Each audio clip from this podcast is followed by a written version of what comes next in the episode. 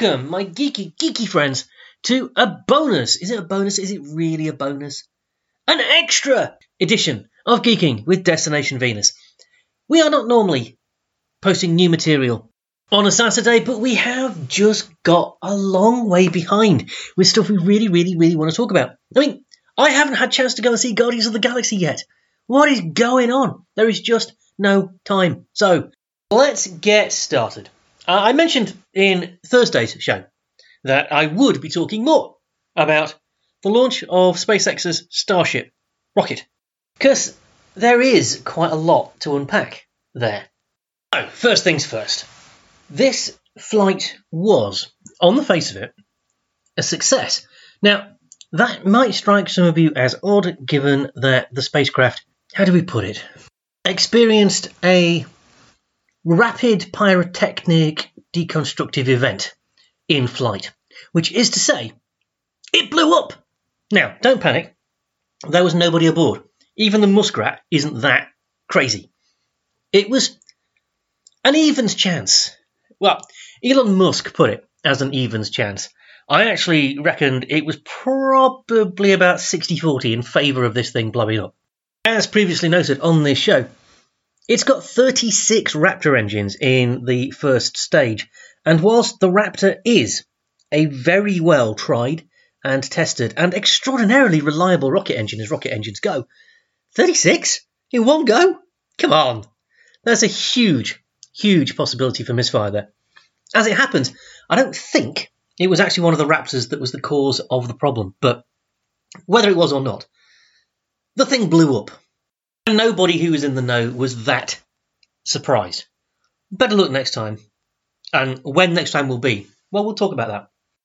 But the, the mission goal was to put Starship in orbit. And had they done that, that would have been, oh man, that would have been astonishing. I mean, the, the level of success and brilliance that that would have been is genuinely not to be taken lightly. And they will do it. I'm sure they will do it. They just haven't done it yet. So that was the goal. But the main objective, the point at which Musk himself said, we can call it a success, was will it clear the launch pad? And it did. And it did better than that. It reached it reached separation altitude. But I I think I have to point you back at the launch pad uh, to show you what one of the big problems with this beast might have been. And last last episode, I said I would justify calling Musk stupid, and this is why I think he's stupid. I think this was an ill-advised launch, and I don't think he's done his company's reputation any good. He clearly doesn't give a monkeys about his reputation, and you know, fair play to him for that. And to be honest, with everything that's going on at Twitter, I, I think his reputation is pretty much shot at this point. But SpaceX itself has a good reputation, which he has willfully and surely knowingly damaged. Because I think he's stupid, but I don't think he's an idiot.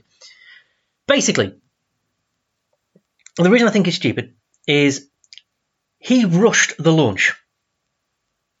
They had a launch window, yes, but whilst the, ma- the machine itself was ready, the spacecraft itself, clearly ready. But I don't think you can say that the launch pad was. And I think what happened at launch demonstrates that.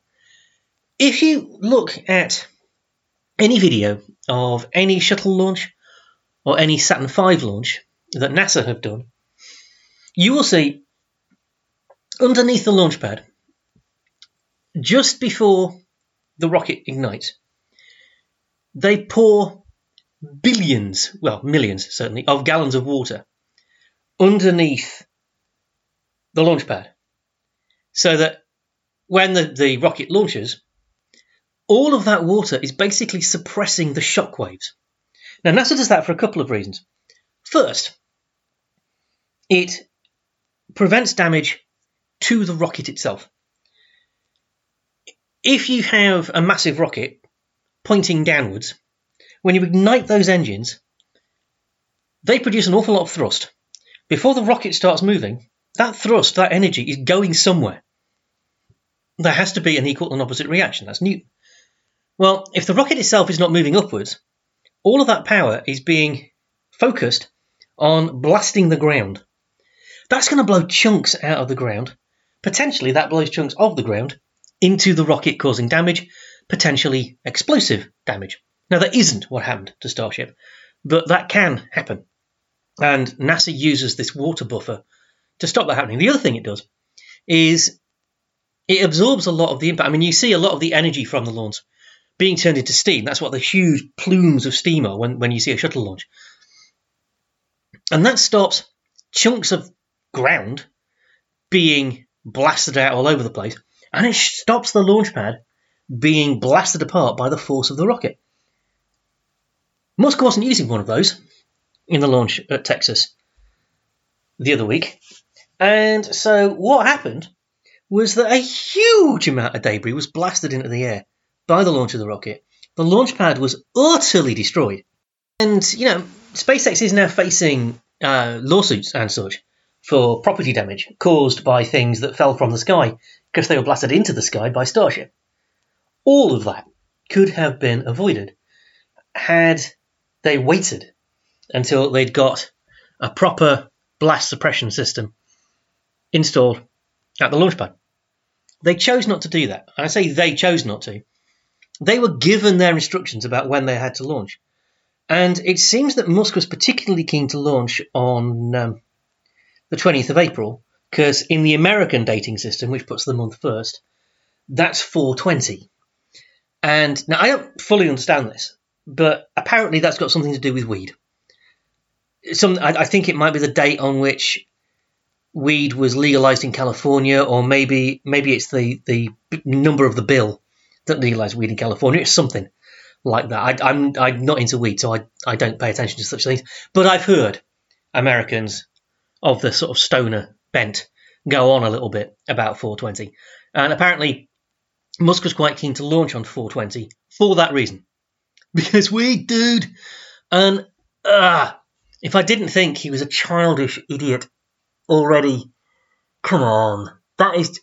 If that's the reason, and obviously Musk has not confirmed this, but everything I know about Elon Musk makes me think that that's plausible. If that's the reason, that is the stupidest decision I have heard made in space for some time. So, yeah, that's how I justify calling Musk stupid. His actions were stupid. I don't think he's a stupid man. I don't think he can be. Although, again, I point you at what's happening at Twitter, and I, I, I have to wonder. So, so where are we? Well, Musk is playing down the damage done by the launch and sort of saying, you know, basically, you know, there's nothing hazardous in all of that blowout. It was just the ground. So all we did was create a man-made sandstorm, effectively. But we don't want to do that again.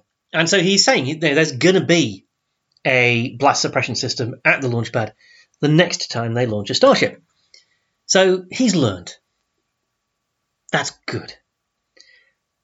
He says that they can have the pad ready and the next Starship and heavy lift first stage ready to go in six to eight weeks. I don't know whether that's true or not. Musk is notorious at this point for being, shall we say, optimistic with timescales. But in any case, it doesn't matter because at the moment he doesn't have a license to launch another Starship. He doesn't have a license from the US FAA, the Federal Aviation Administration. He doesn't have a license that allows him to go for orbit again. So, at this stage at least, he can be as ready as he likes. He simply is not allowed to do another Starship launch until the FAA get round to giving him approval.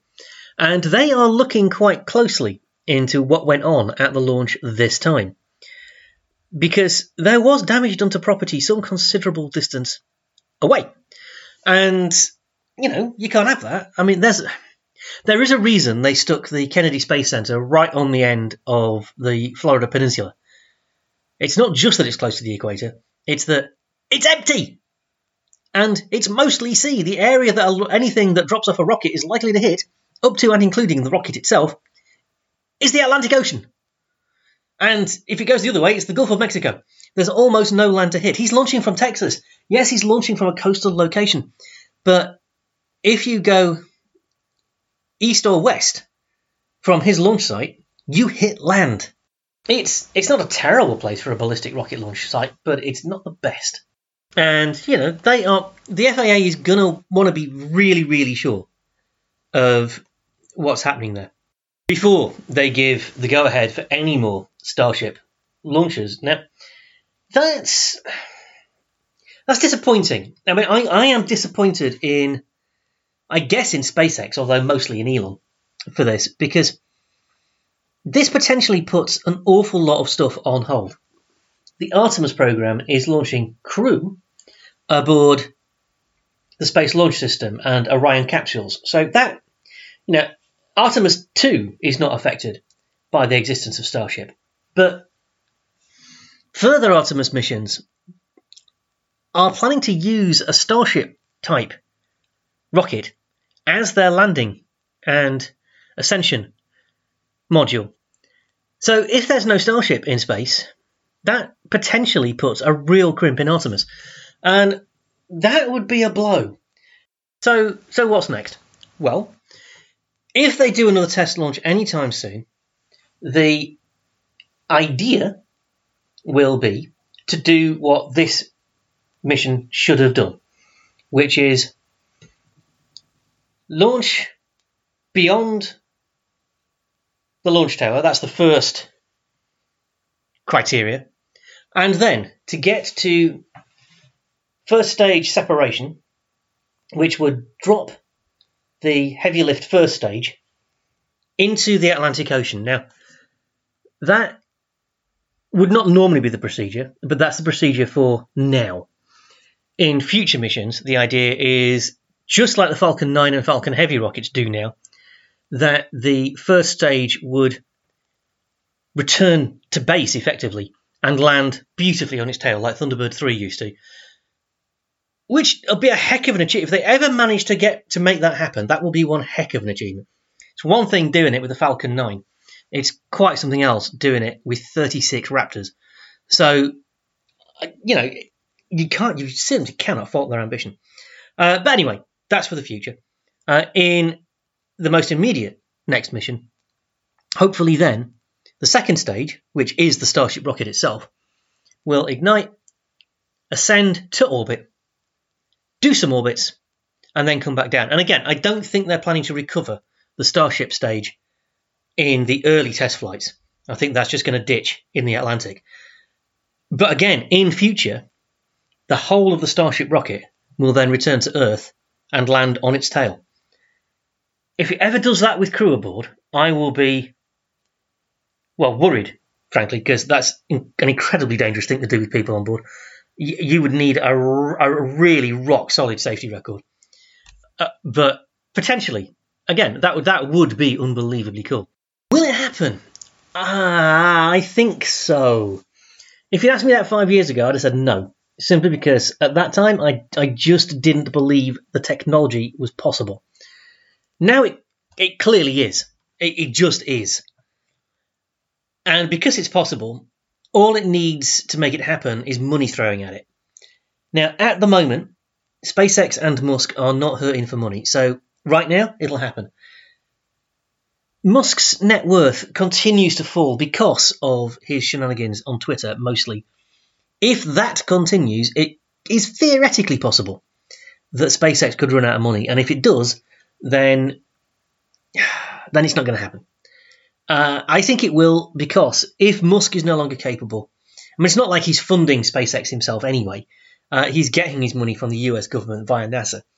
So, I mean, it would need NASA to A, completely lose confidence in Musk, and B, have somewhere else to go for that capability. Now, at the moment, they're not showing any signs of losing confidence in Musk, which, well, I'm assuming they're not paying attention, but in any case. And at the moment, even if they do lose confidence in Musk, there's nowhere for them to go. Where are they going to go? Who else has got this capability? Nobody. Nobody's even got this capability on the drawing board. So, unless somebody like Boeing comes up with a really late challenger, Musk and SpaceX are the only game in town for this. So we'll see. we will see. I mean, Musk is very gung ho, but then Musk is always very gung ho. We will await the verdict of the Federal Aviation Administration to see what criteria they lay down for any future license to launch a Starship into orbit. And we'll, you know, we'll, we'll keep you informed as and when more information becomes available. But for now, we'll leave the Starship there. Okay, so on with some more of the geeky news. And we're going to take a trip into comics. And the, um, the, not the politics so much, but the economics and the industry of comics. Um, I mentioned, oh, a few weeks ago now, that one of my favourite publishers, uh, Aftershock, had filed for Chapter 11 bankruptcy. Now, that's because they were really beginning to struggle financially. Now, there are all kinds of reasons for that. I, I think they always were a little bit optimistic with the volume that they were publishing, and maybe they went for some bigger names that they perhaps couldn't quite afford. I'm not sure. They're soldiering on over at Aftershock. Uh, I've got a lot of time for the company. I, I, I don't have a lot of time for the way they have hitherto dealt with their issues. Uh, they have left an awful lot of artists and writers hanging and waiting for money that they might now never get. And that's, you know, not fair. But they have been a great publisher and they're not publishing very many single issues at the moment. I think what's really happening is they're wrapping up the series that were ongoing, which, again, I've got a lot of respect for that because companies like Marvel don't do that when times get tough. So, you know, I've got to respect that.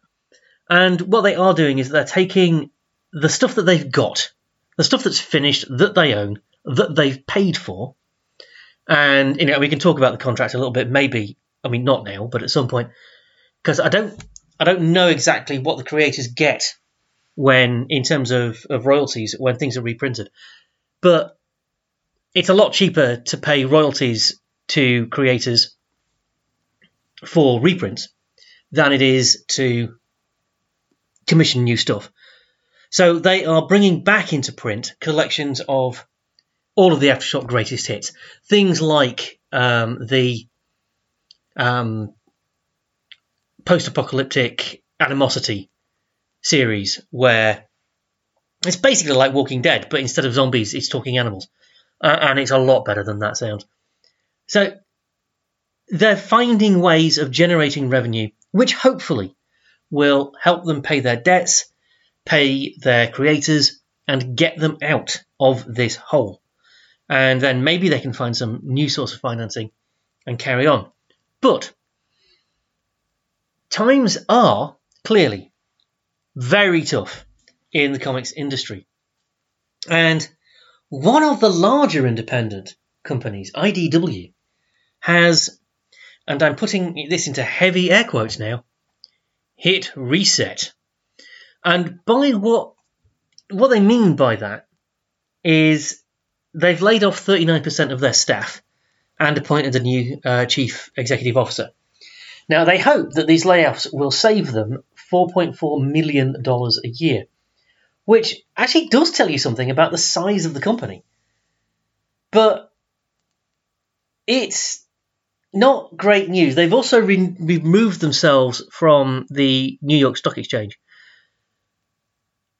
So I mean, it's not just it's not just the comics side of things. IDW Media Holdings does more than just comics. It's got a sort of TV arm and stuff as well. So, I mean, we will see what comes of this. It, things are feeling very unstable. IDW, I still think of as a fairly new company. Um, they've actually been around since 1999, so what, nearly 25 years now. And they're generally recognised as the fifth biggest US publisher. They're, they're, obviously they're behind giants like Marvel and DC. Uh, they're also behind Dark Horse and Image, but they've been the home to a lot of really important comics. Uh, if you watched Net, uh, Locke and Key on Netflix, that started as an IDW comic. uh, from Joe Hill and Gabriel Rodriguez. Uh, ben Templesmith and Steve Niles worked on 30 Days of Night. You may remember the movie. That started as an IDW comic. And they've also been big, and this, this might be what's done for them slightly. They've also been big in licensed comics. Uh, they have published Star Trek, Transformers, Doctor Who, CSI, and they're losing a lot of those licenses now. Transformers is leaving IDW. Doctor Who has left IDW. So, you know, the, the future of, of their cash cows has been uncertain for a bit. And they've also lost, you know, several high profile people. Um, their executive vice president and head of uh, IDW Media's entertainment division, Paul Davidson, uh, has gone. The head of publishing, uh, Nachie Marsham, has gone. And their former chief financial officer, uh, Brooke Feinstein, obviously has gone. That's why he's the former chief financial officer. What that's going to mean for various projects uh, based on their comics is now up in the air. There were various projects that have been announced um, to be in development last year with Anima Studios, the Cartoon Network, HBO Max, which of course is undergoing its own issues right now. Uh, Universal Content Productions, Universal International Studios, and Warner Brothers all had IDW projects in the works. Now, if those don't happen now, that's another really important marketing platform that IDW Comics are not going to have. And ah, it's all making me nervous, guys. It's all making me nervous. Which brings me to the way we avoid this stuff. How do we evade the vagaries of the international publishing world? Well, by not playing, is the honest answer. One of the things I've always loved about comics, one of the things that drew me to comics in the first place, the reason I am here, if you like, is my fascination with making your own stuff. Now, that used to be really difficult, at least in any if you're going to do it in any kind of professional looking way. I come from a background, because I'm old, of what we would have called zines, which is a, a corruption of the word magazine. But it came to mean something specific. It started in the, I don't know, I guess, as, as far back as the 60s, probably, although that's before even my time. And often it was connected to music. Uh, the first zines I was aware of were in the late 70s when I was a very small child and early 80s when there were lots of zines around the punk scene. And it was very much a do it yourself ethos. As we got to the end of the 80s, the zines were mostly, that I was aware of, mostly about music, which, I'll be honest, did not interest me that much. But there were also people starting to make comics. And the comic shop that I frequented back in the day, the much missed Nostalgia and Comics on Matilda Street in Sheffield, was a place where you would get just on the counter, just stacked up, little A5 photocopied, 8, 10, 12 page maybe, folded up, photocopied comics that people had literally run off on their office photocopier or their school photocopier. Probably when the people who were responsible for the photocopier weren't looking. And I was fascinated by this stuff because you could do whatever you liked. There was no editorial control. There was nobody saying that you couldn't do something. You just did it. And yes, you probably weren't going to make any money, but you could get your stuff out there. And it was as the 80s wore on, I became aware of people like um, Peter Eastman and Kevin Laird, who created the Teenage Mutant Ninja Turtles, which became huge and are still, to this day, a complete phenomenon. Well, that started off as two dudes just doodling stuff for a laugh. And it took off, and they became multimillionaires and then fell out, and that was all very sad. And stuff like Deadline magazine grew out of that scene. Um, Hewlett and Martin's Tank Girl grew out of that. That was when in the first uh, issue of Deadline, and it was incredibly creative. And then in the mid '90s, I went to my first Comic Con, the much missed UKCAC, the UK Comic Art Convention in London, where I came across something I, I I'd, I'd never had a name for before, uh, which was the small press, which is to say, people who made their own comics. Now, it was there that I came across the first professional looking stuff. Um, there was um, McKinnon and Wiley's Sleaze Castle, a, a, collection of which is still available at Destination Venus. Uh, and if you were to buy anything that Terry Wiley commit, uh, contributed to, the entire sale proceeds of that will go to brain tumor research because that's how we lost Terry Wiley a few years ago. And um, Dave McKinnon gave me some of their work to sell, and I still have some of it. Anybody who buys anything by McKinnon and Wiley uh, is direct contributing to brain tumor research, which is, as long term listeners will know, a subject very close to my heart. But I digress. Um, it was also at that first UKCAC that I went to, I came across the work of Dave Hitchcock, who was illustrating a comic called The Highwayman. And I came across the work of um, the people behind a comic called Vogarth, which I'm afraid I've lost my issue of that, and I cannot remember the names of the people behind it. If you happen to know anything about Vogoth, please let let me know. Come back to me because I would love to find out what happened with that particular comic.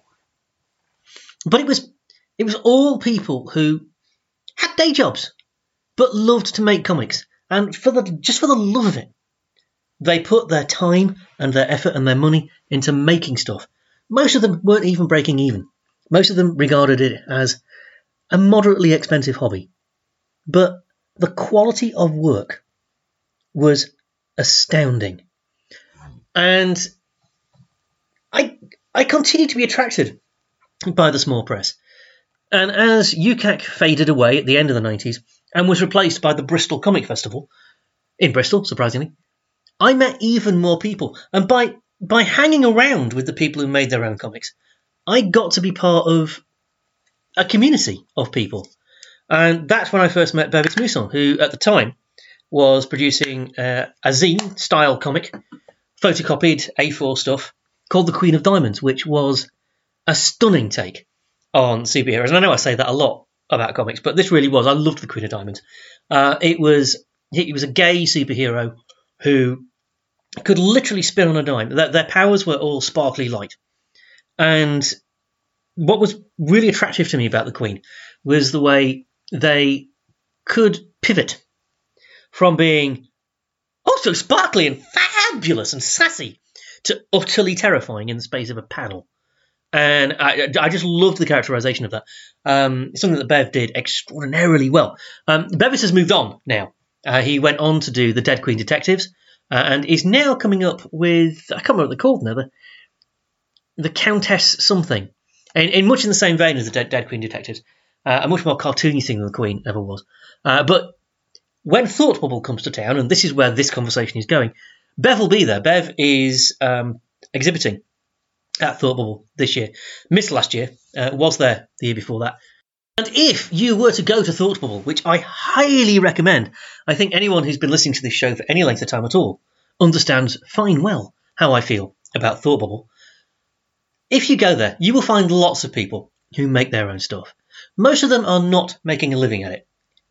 Most of them are doing it for the sheer joy.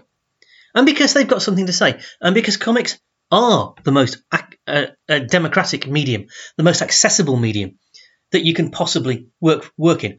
All you need is a pa- piece of paper and a pencil, and you can make comics.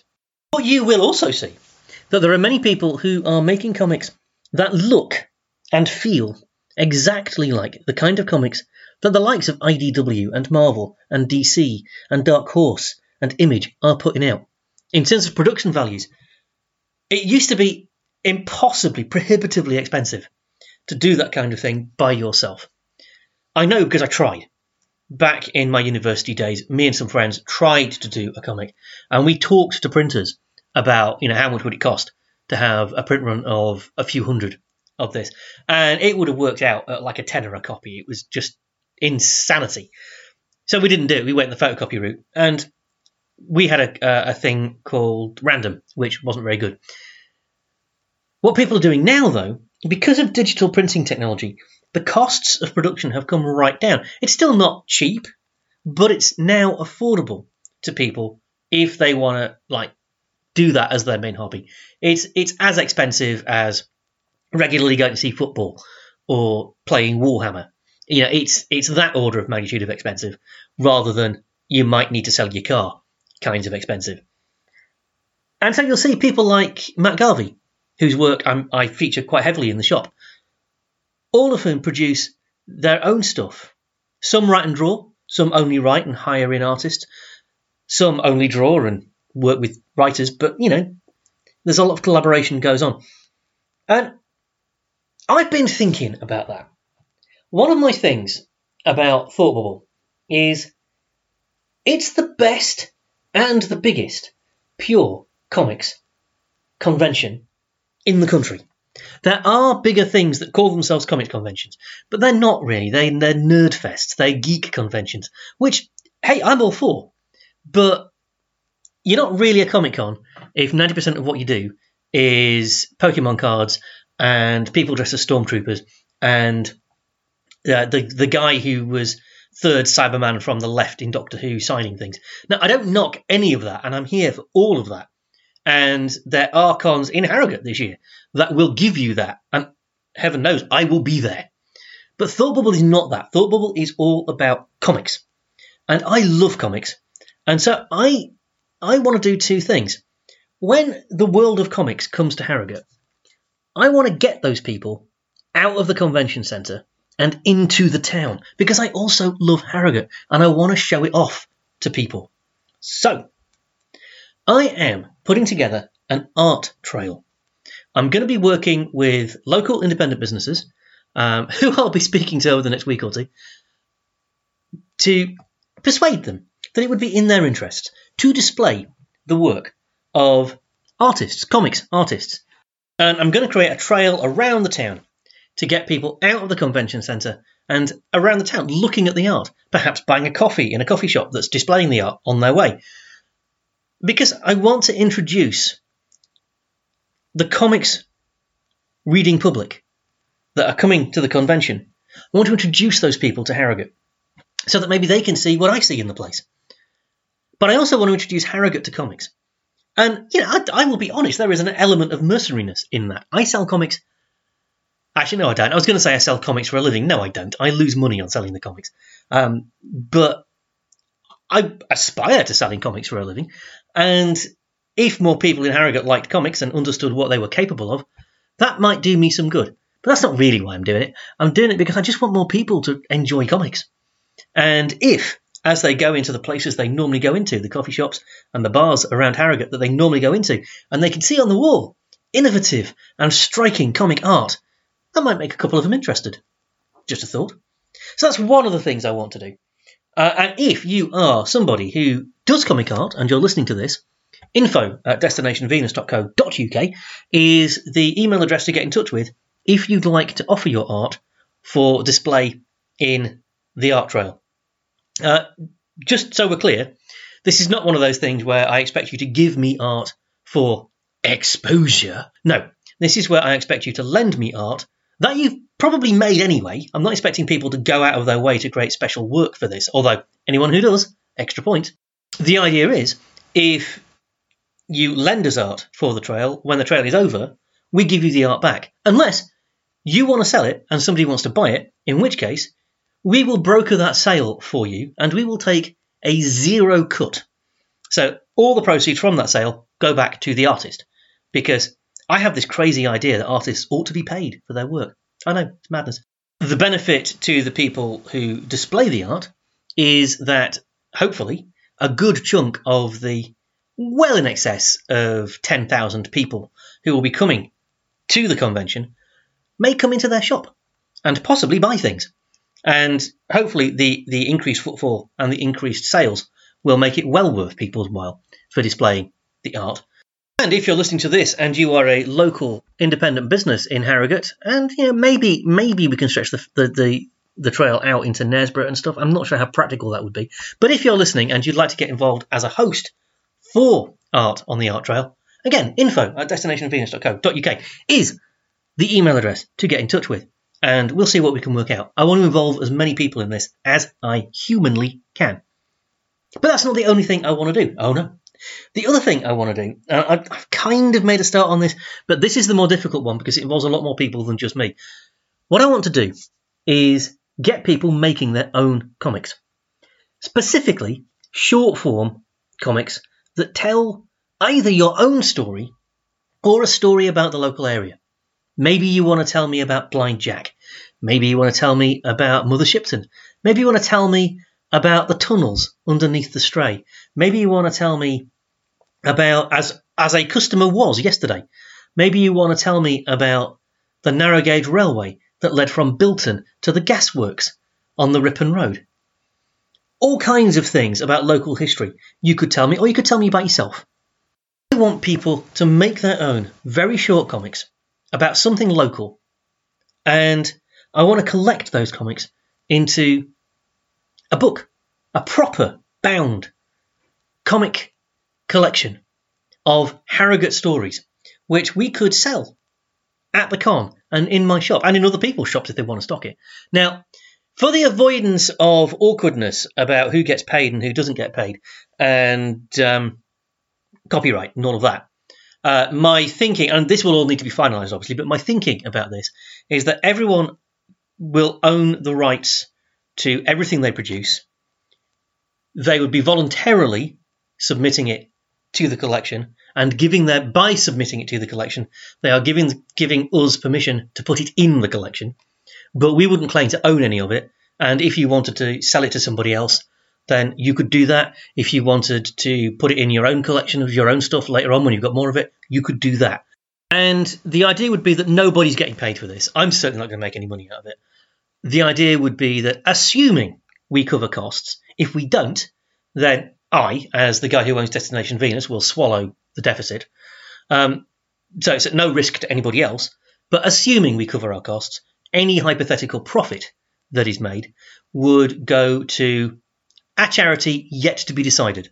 And we would take you know, the ideas of the contributors into account as to what kind of charity we might want to support with any hypothetical money we hypothetically made. My experience is that not a lot of profit ever gets made by this kind of venture.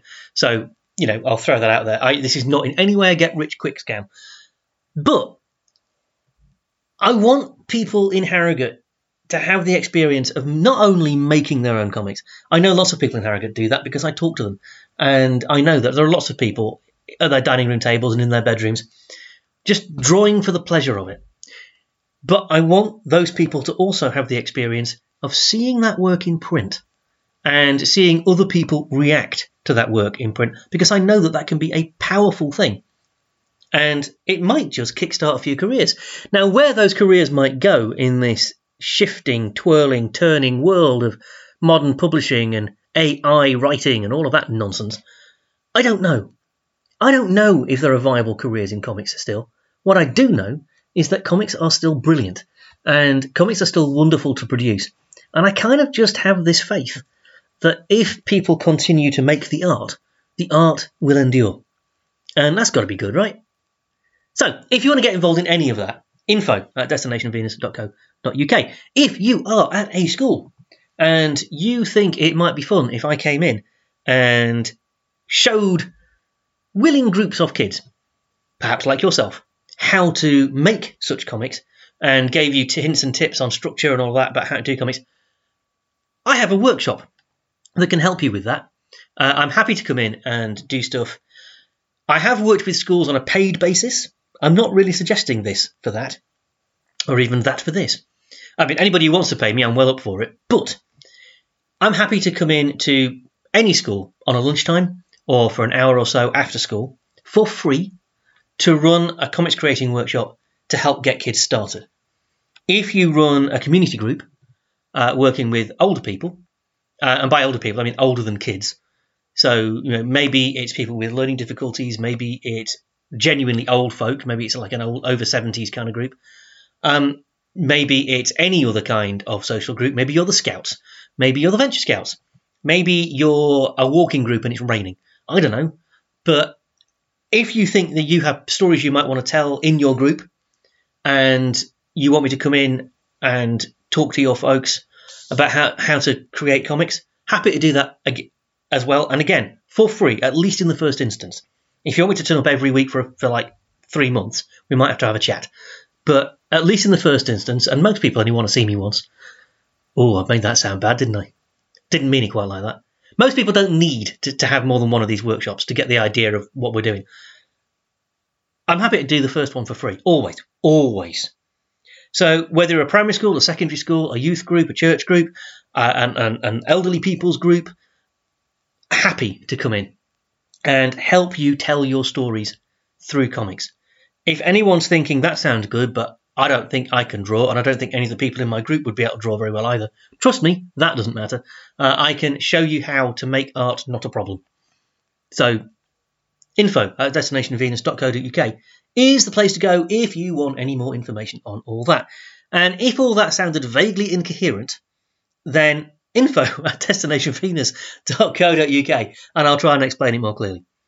Okay, uh, but I really want to encourage people to make their own short comics and just have the experience of that creativity and that freedom to do stuff.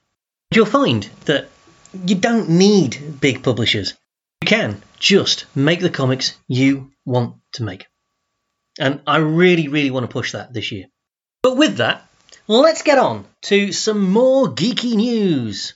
So, if you were listening on Thursday, then you will have heard my review of the final episode of season three of The Mandalorian, and my speculation that that could be just a place to end that whole story with spoilers. Din sitting outside his cabin, and Grogu having become his official apprentice, um, levitating frogs in the way that Grogu likes. Dave Filoni has had something to say about that. Dave Filoni, if you are unaware, is the co-creator of the Mandalorian TV show alongside Jon Favreau, and during the Star Wars celebration, he had some things to say, and he's also talked to Empire magazine about moving that area of story, that bit of time, that post Return of the Jedi era of the Star Wars universe, onto the big screen. Um, when asked, you know, would a film just be wrapping up storylines or would it be its own thing? Uh, he said that there are small stories, and then there's the big story of the day. And that films like A New Hope, Empire Strikes Back, Return of the Jedi, they told important parts of the story that, and, and really defined the history of the period. Kind of like the Second World War kind of defines the 1940s in real world history. And then he says, you know, they're, they're kind of the smaller stories underneath that. And that's what they've been building in The Mandalorian and the Book of Boba Fett and all that, um, and Ahsoka and all of that. Um, but he said, you know, a theatrical experience has to have the big idea. Um, this is a direct quote now. A monumental moment in the time period that changes what's happening. And he kind of says, you know, as an example, what Tony Gilroy did in Andor and what he did in Rebels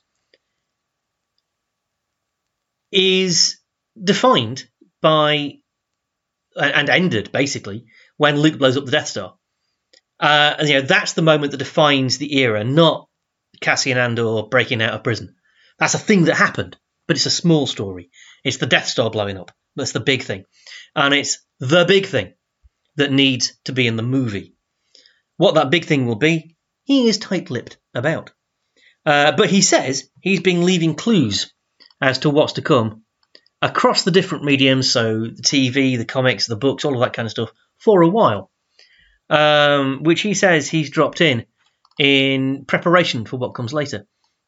Um, Jon Favreau has also had stuff to say about this. Uh, he grew up with the expanded Star Wars universe. You know, when he was younger, there were no movies. Uh, this was the 90s, you know, there were comic books, there were novels. Uh, there were things that expanded the universe um, and there are decisions to be made to fit all that together because, of course, all of that's gone. It, some of it's coming back. I mean, Admiral Thrawn, for instance, is part of all of that.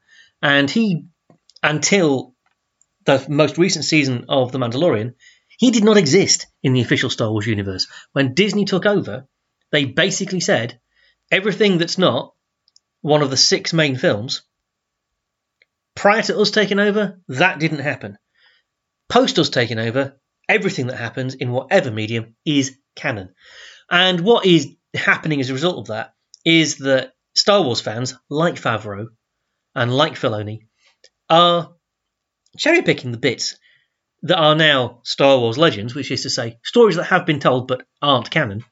They're cherry picking the bits they like and they're putting them back into canon by introducing characters like Thrawn into their little sandbox. And Favreau really does liken this as thinking like a kid. You know, he says, you know, we joke. It's like we're playing with action figures, like what's in the box? Let's play with what's in the box. Uh, and, you know, that's what we all did when we were kids, and that's what he's still doing now. But he also says, you know, it comes down to story first. The deeper you get, the more important it is to have a story that fits the Star Wars universe. Star Wars has to feel like Star Wars. And I like that. Will we ever actually get a big screen Mandalorian style thing, or even just any kind of big screen movie set in this era? I hope so. I mean, again, I don't believe announcements. Uh, I, I'll believe a thing is happening when it happens. But I'm hopeful. I, I like this time period, this this early New Republic era of Star Wars, when you know the rebellion has won and is now facing what all rebellions face after they've won, which is, oh God, now what? Because suddenly you have to run things, and suddenly you're not the heroes anymore. You're the government all of a sudden, and everybody hates the government. So what do you do? How do you keep order and maintain your control without becoming the thing you've defeated? Look anywhere in real world history and you will see revolutions that have completely failed to achieve what they wanted to do because they turned into the people they defeated. Is that what happened with the First Order? Maybe. Interesting to find out, isn't it? But we've been talking for a long time and we haven't had a jingle. So I think it's perhaps time we took a look outside of SpaceX to see what's happening in.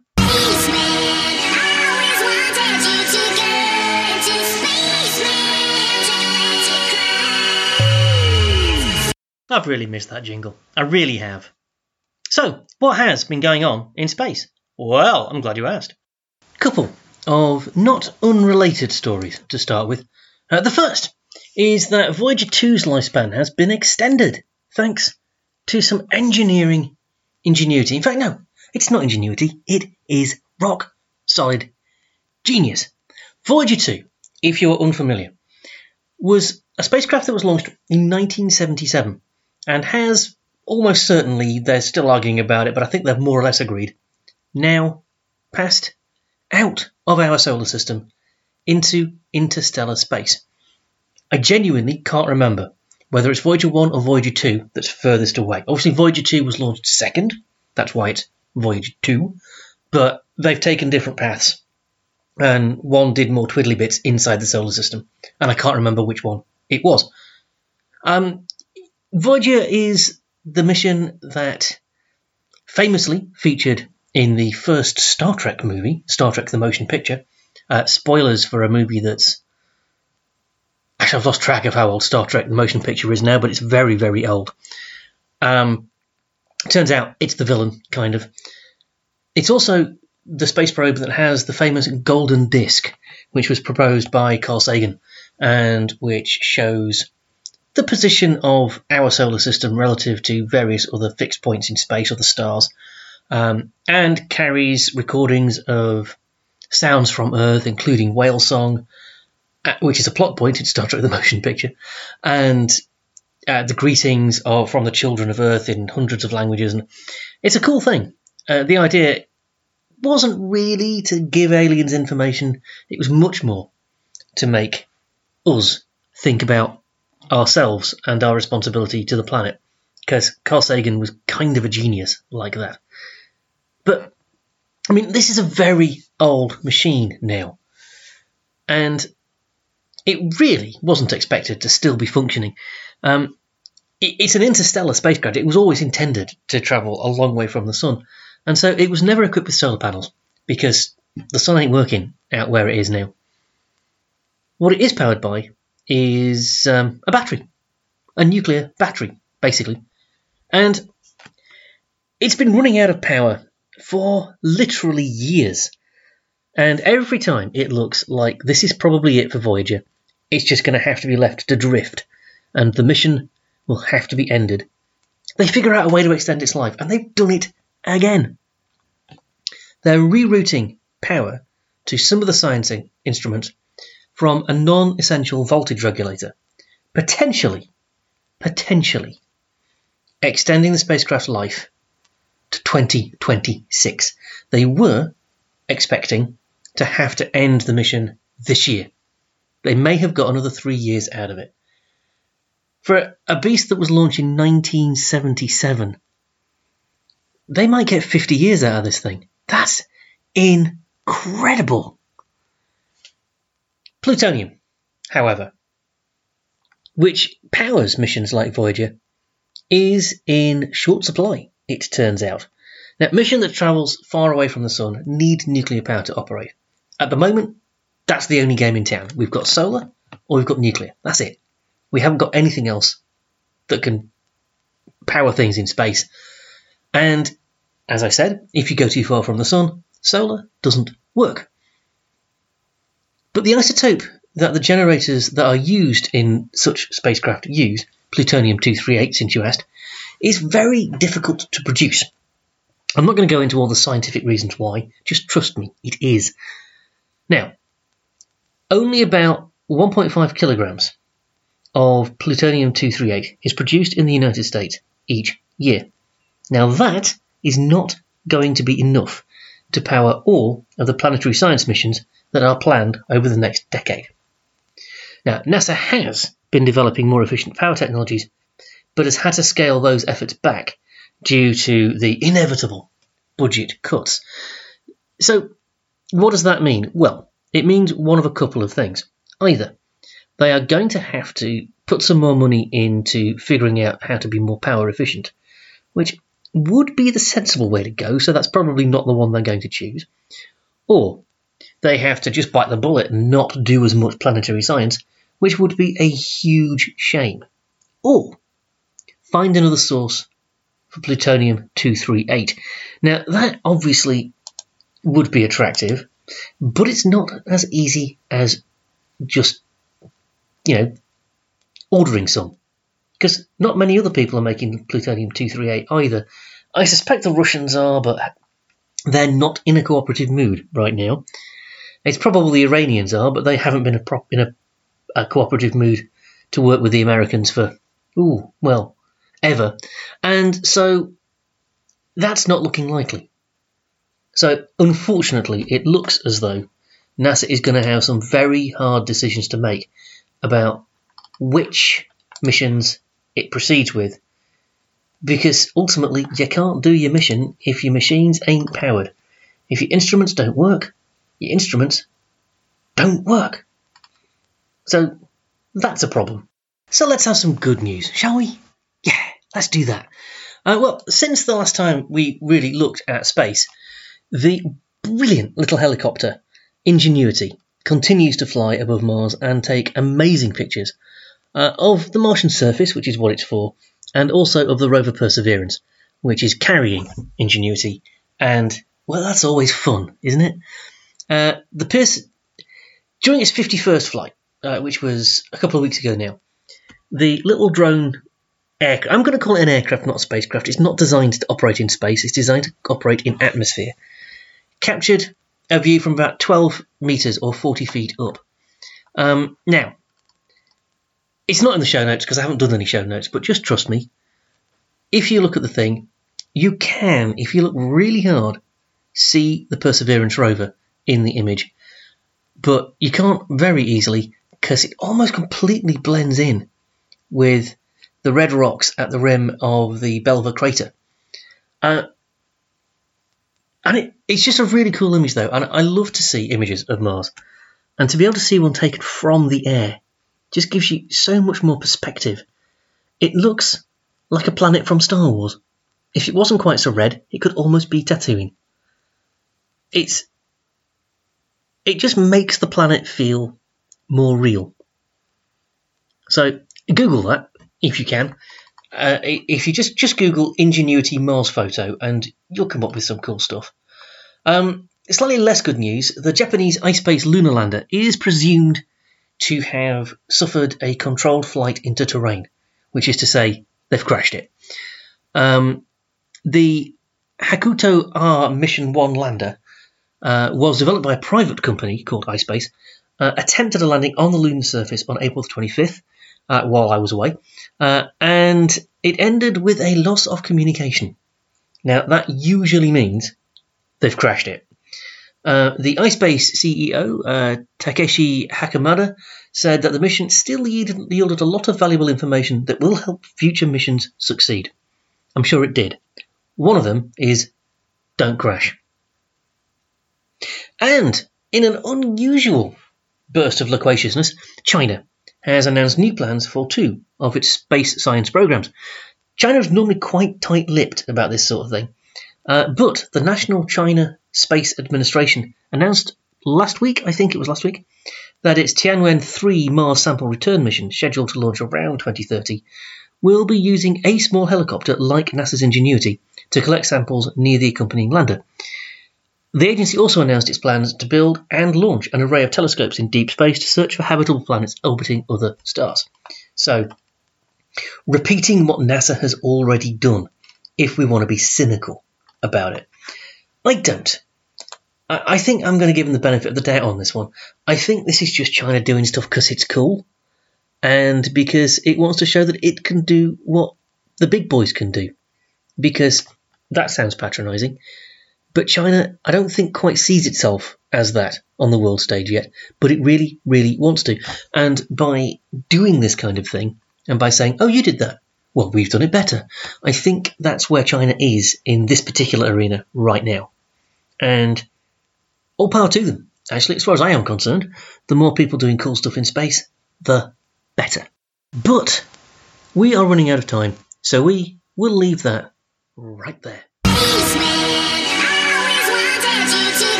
Okay, so just a couple of things to round up before we finish. First of all, if you are listening to this on the day it drops, Coronation Day, the 6th of May, then it's also free comic book day because the first Saturday in May always is. So if you get yourself down to Destination Venus this afternoon, you can get some totally free comics. Genuinely, totally free. There's no catch, there's no purchase necessary, you don't even have to talk to me if you don't want. They'll all be on a rack. You can just come in, and anything that bears the free comic book day label is free. Everything else you do still have to pay for. I need to be very clear about that. But free comic book day is a time when you can come in and just try stuff. There's no risk. So, if you were wondering whether comics were for you, well, now's your chance to find out. Also, it's so long since I recorded the beginning of this show that now I'm at the end of this show, I genuinely can't remember whether I told you that if you are missing, if you don't normally listen to the Thursday show, and this is like your normal listening slot, and you were wondering, hang on, where have the reviews of The Mandalorian and Picard gone? They were in Thursday's show. This is the second show of the week. I'm not making a habit of it, don't panic. So you can listen again via your Harrogate Community Radio thing, wherever you Oh, on the app or on the website, you can do that. Or you can go to our podcast feed. Uh, just look for Geeking with Destination Venus wherever fine pods are casted, and you'll find it there. It's uh, episode 56. Uh, oh, and I spelt the name wrong. It's called Belated Exaltations, and uh, I'd like to blame my dyslexia for the fact that I spelled the title wrong. I spelled Exaltations wrong. Uh, no, I've just got fat fingers, and I apparently didn't have spell check turned on. So that's entirely on me. That is about it. We will be back on Thursday with our regular one episode a week show with, you know, all the latest geeky news, views, and reviews. Maybe some space, maybe some science, maybe some comic book recommendations, because I've not done any of those for a while either. But until then, be kind to yourself, be kind to absolutely everybody else, enjoy your weekend, and we will see you really soon.